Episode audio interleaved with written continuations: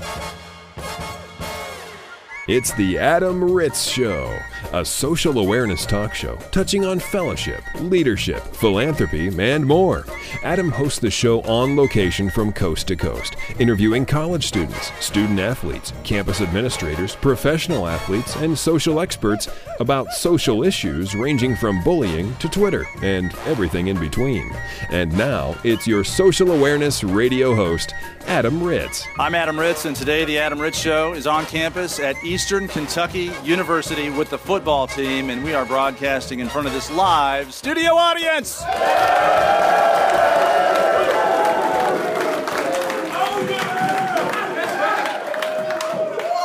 All right, deep voices, football, thick necks. Caleb, how are you? I'm well. How are you? I'm well. You're an English major too. Criminal justice. Close Criminal enough. justice. Yeah. Okay. Smart football players at Eastern Kentucky. I like to hear that.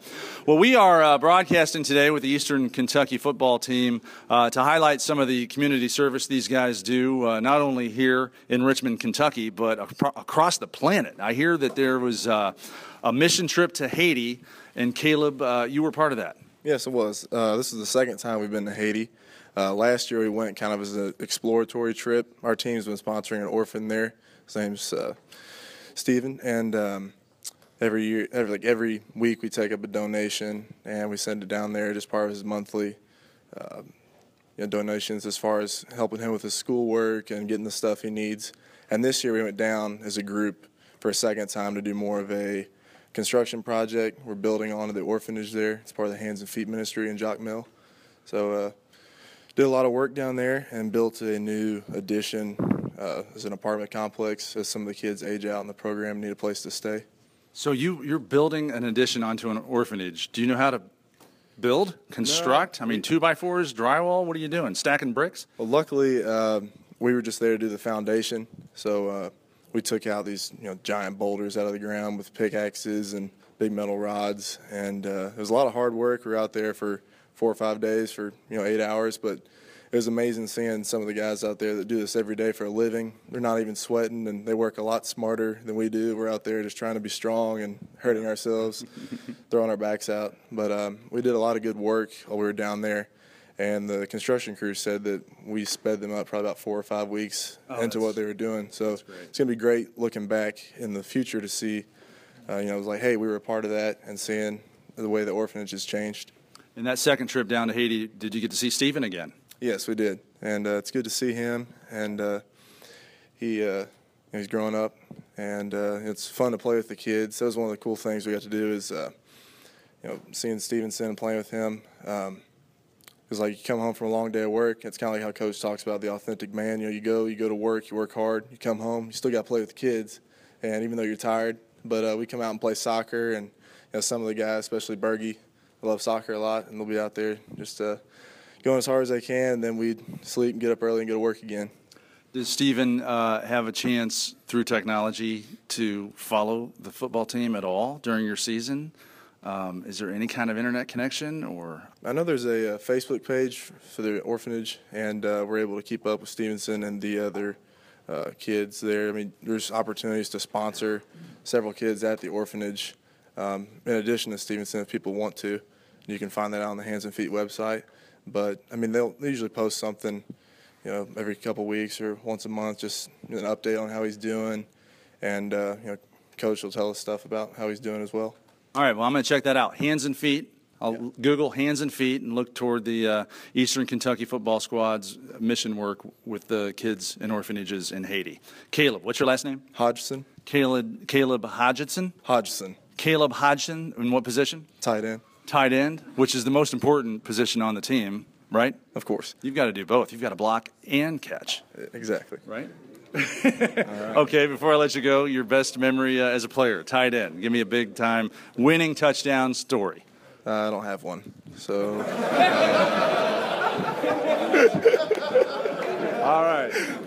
Well, you know what? The the mission story was paramount. We'll we'll work on the football stories as uh, as the season progresses. work in progress. Get me get back to me when you score that touchdown. We'll bring we'll bring her back on the air. all right, sounds All right. good. Let's great job, Caleb. Let's have a round of applause for Caleb.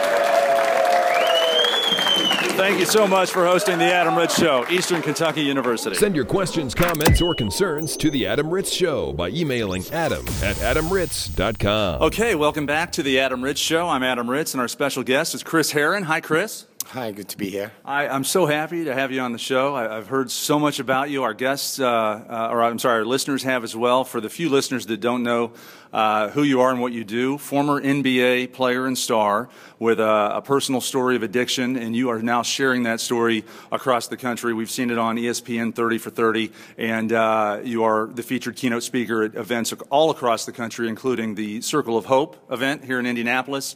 And uh, I know we're all hap- happy to have you here in Indy. Uh, how's it been for you traveling the country, the response you're getting with what you're doing and what you're saying and what you're teaching with your mission?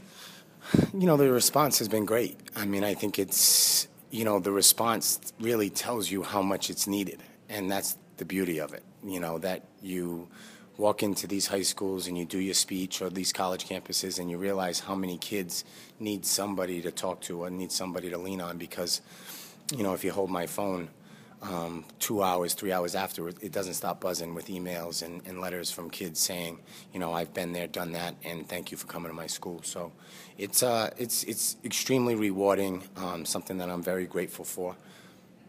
You've been given the, the platform, really the national platform, international platform, as an NBA player. Mm. Uh, how much has that really fed into how you can reach a, a college kid or a high school kid? You know, I think it just gives me a little bit of credibility walking through the door. Um, you know, kids might say, "Oh, well, I'm going to pay attention because we got an NBA basketball player here today." Um, but I think once they hear the story, they realize it's much more about addiction than it is basketball. And when you were going through the, uh, I guess, beginning stages of recognizing that you had a, a problem with addiction, um, and again, it was uh, it was hardcore. This was, we're talking heroin. This mm-hmm. isn't uh, a couple DUIs. Um, I guess what was the signature moment, that rock bottom that people talk about for you? Well, gosh, every day is rock bottom in heroin. Um, there is no day you wake up feeling good about yourself. Every day is feels like your last day, and um, you know there were so many of them. There were so many signs where it could have been that last day, but it took for me going home, relapsing after the birth of my third child, um, and you know the letdown on my wife's face and my children. Uh, you know, that when I went back to treatment, a, uh, a gentleman told me never to contact them again. I should just pretend I'm dead and let them live. And uh, that was the moment that I decided, you know, I'm going to turn this thing around, and that's the last day, you know, that I've uh, I've had to use.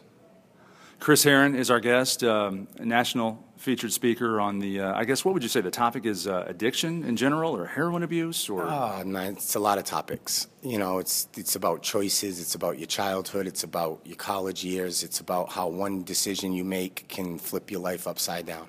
Um, you know, I try to explain to the kids that the, you know, no drug addict starts off with crack and heroin. They all start off with marijuana and beer, hiding from their parents. Um, and I want to relay that message to kids that, you know, uh, nobody aspires, nobody sets out to become, you know, a junkie or a prostitute.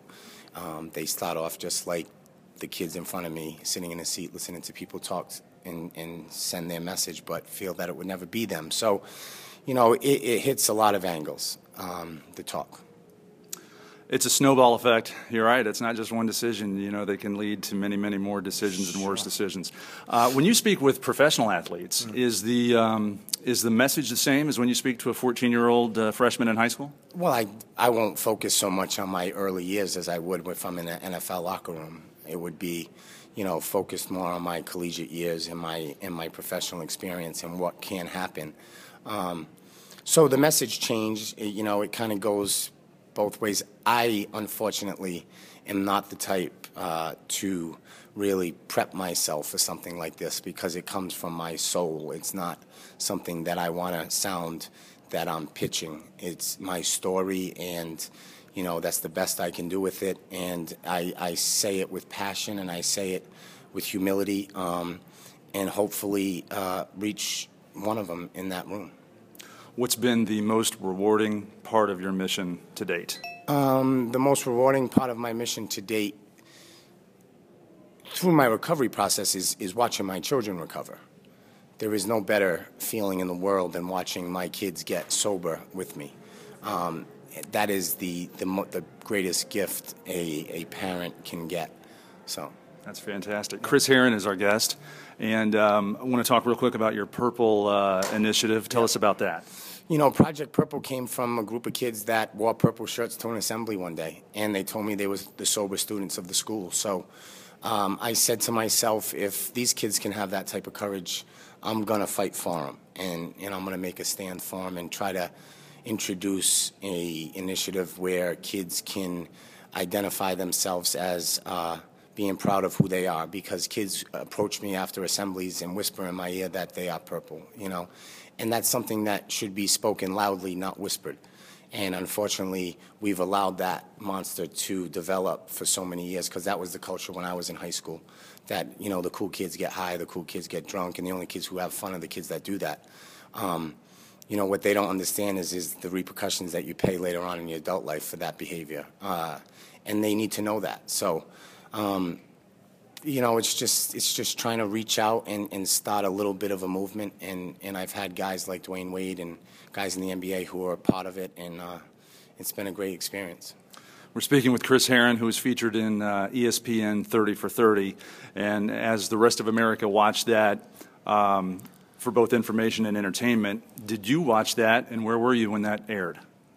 no, I did not watch that. I lived that, so there is no reason for me to watch that.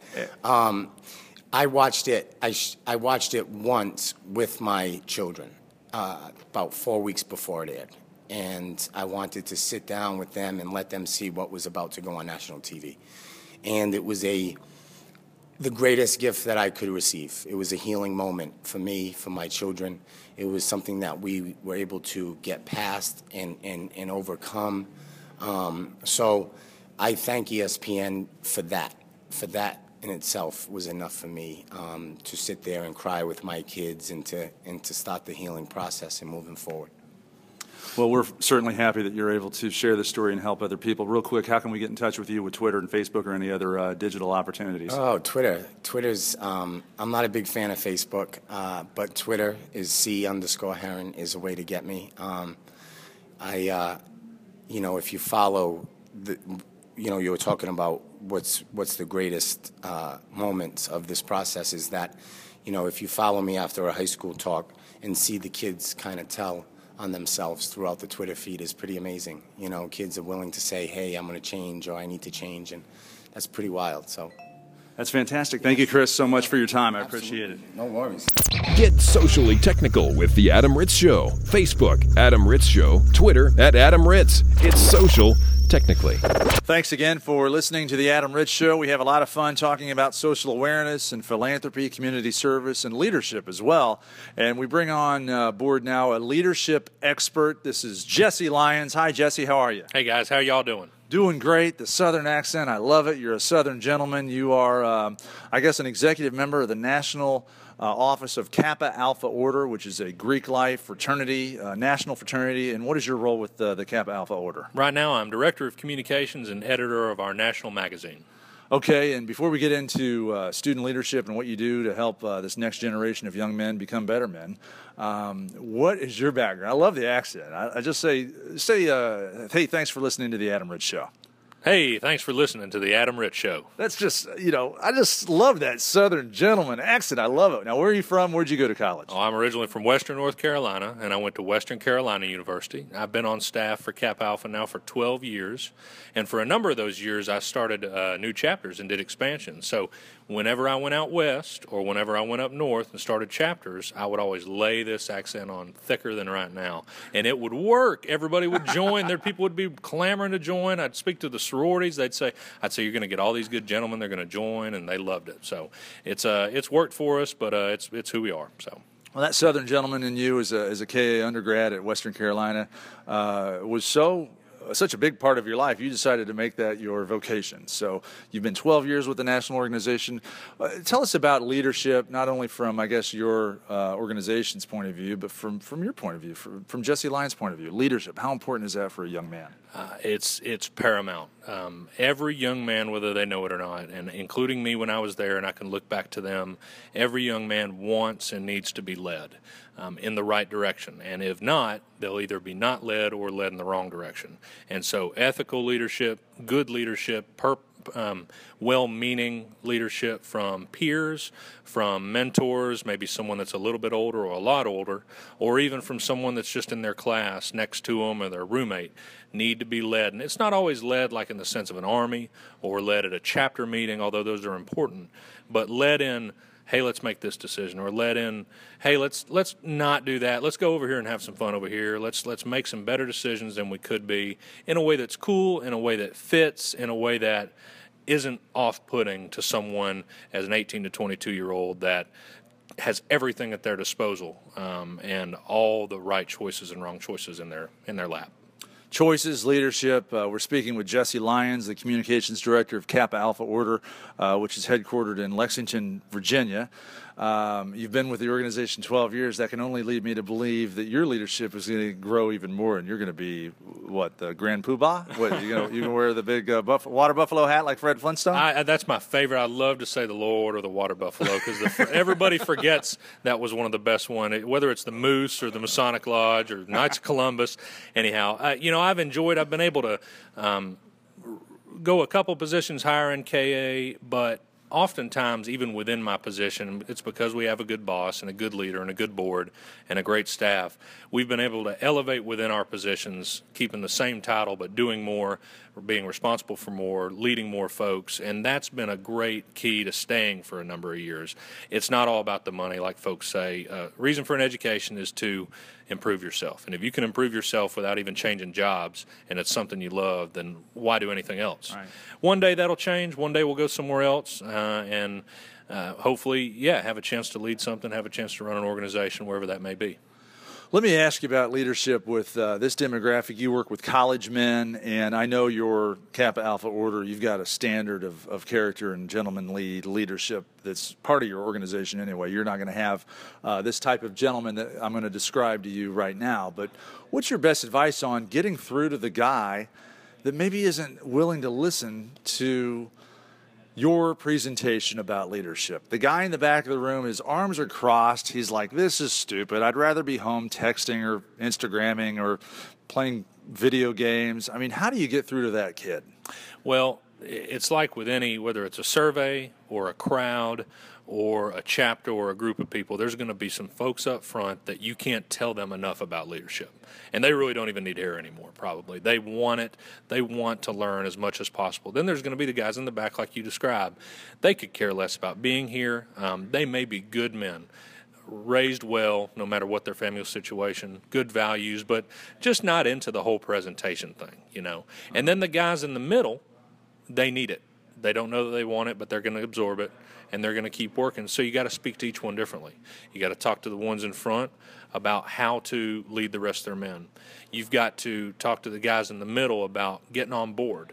Um, how do you talk to those guys that are just in the middle that are like, you know, I could be swayed either way? Uh-huh. And then how do you do two things or three things? Minimize the guys in the back, get them on board in some way that it's their idea and now it's cool to be a leader. And that's not a strategy, that's more so just a general idea or three, um, get rid of them. and I mean, I mean, it's it's plain and simple.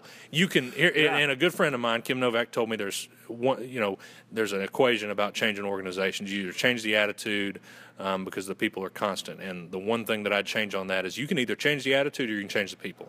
And an organization wants to be the best group it can be. If it's a chapter, if it's a local community organization, and you got to temper two things winning all the awards at the expense of your members or raising your members up so that you can do better. And if you can do some of both as far as making the organization better and improving your members, then you can probably do the best.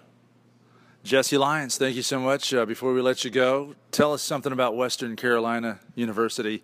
Is it, I say that right? Is it or is it the College of Western Carolina? No, is West- it University of Western Carolina? It's WCU. Yeah, it's in the 16-member organization of the UNC system. Started out, it's actually 100. I've got three things to tell you because I don't three like, things. okay, like tell just one. I'll be like, honest. I don't know anything about it. I'm so. a list guy, so and that's you know works pretty good for magazine, but 125 years old this year.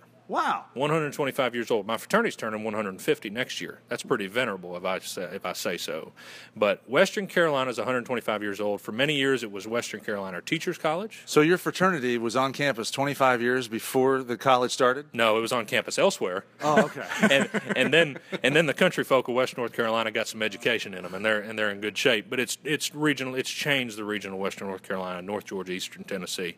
But uh, Western Carolina Teachers College put out lots of teachers, lots of nurses. Started as a normal school, a high school is what they used to call it, and then it became a university. Number two, it's in Cullowhee, North Carolina. Cullowhee is Cherokee for Valley of the Lilies, and is not even an incorporated town, it's just a village. And the third thing is it's one of only two schools that I'm aware of that are the Catamounts as their mascot Vermont and Western Carolina. And a catamount's a mountain lion or a mountain cat. They used to be in the area, and they're pretty much extinct now. I feel so much better knowing You'll the catamounts are in the Valley of the Lilies and it's 125 years old. You bet. That's how it goes. All right, Jesse Lyons uh, from Kappa Alpha Order. Thank you, sir, so much for joining us on the broadcast. Thank you, Adam. Thanks for all you do for KA and everyone else.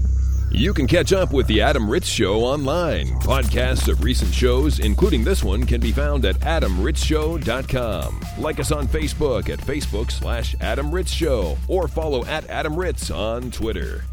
We are in Pullman, Washington, on the campus of Washington State University with head coach, head women's basketball coach June Daugherty. Hello, June. How are you? Hey, good afternoon. I'm doing great. And we are not here to talk about sports or basketball, although I might squeeze a, a basketball story out of you later. But we're here to talk about your work with um, a social issue, a heart health issue. Uh, what are you involved with from a heart health uh, social perspective? Well, first of all, let me tell you that I'm a, a, cardiac arrest survivor. Six years ago, my heart completely stopped one afternoon, and I was actually uh, dead. And fortunately for me, 11 cardiologists from the from the Everett Heart Clinic happened to be about 40 feet from my car. My daughter ran out to ask for help. They came out in the rain in Seattle, and with defibrillators, they were able to save my life. And you were dead. Yeah, I was gone. I was gone for the count. The, in fact, the uh, the EMTs are, answered the call from Everett as well. Uh, they had shocked me four times. I did not come back. Uh, they asked the cardiologist to go ahead and call it at the scene, you know, to, to say she's deceased. And he uh, he had done some work with me earlier, and he said she's got a strong heart. She's an athlete. There's no way. And he just kept going. And on the seventh time of being shocked with a portable defibrillator, I came back and was revived. What was the scenario where you happen to be that close to all of that equipment? Were you just going for a checkup? Um, what if you had been on the on the 18th green? Yeah, no, I was just so I exactly that. I was into a routine doctor's appointment, just a little bit of follow up, and uh, uh, fortunately, my daughter that day did not feel well, did not go to school. She was 13 at the time, and she asked if she could stay with me that day, and uh, you know, so she happened to be in the car with me, and that's when I had my arrest, and uh, she turned to me and looked, and, and I was totally gone, and and you know ran into the clinic like I said earlier, and uh, fortunately for for myself that the the cardiologist knew that I was a strong athletic person and that my heart shouldn't be in a situation where it cannot be revived, and he, st- uh, he stayed with me. And as a, as head women's basketball coach here at, at Washington State University and a former uh, player at Ohio State, you, would said you're an athlete how much did that play into, uh, I guess, your heart health? Um, did the doctors tell you if you weren't a former athlete, if you were obese, or if you were um, an unhealthy eater, or any other of those factors? Would this have happened way earlier or way more extreme? I don't know how it could have been more extreme. I mean, you were dead, but yeah, you know, uh, you have to understand in women's uh, the study of women in heart disease, it's the number one killer of women in the United States. It's seven times more prevalent than breast cancer, diabetes, any of those. I think that shocks people to even hear that, that that's the number one killer of women in the United States. Um, the, the, the research in women and cardiac deaths and just cardiac disease only started about 12 years ago. So they don't have a lot of answers to why we are having as many, as many health problems as, and issues as, as we are having with heart disease. Um, that's why you know people have to get behind the American Heart Association and, and, and donate money to Hope Heart and uh, sudden cardiac arrest and any of those agencies that are out there trying to find the answers so that the next generation doesn't have doesn't have the high statistical rate of death because of heart disease in women.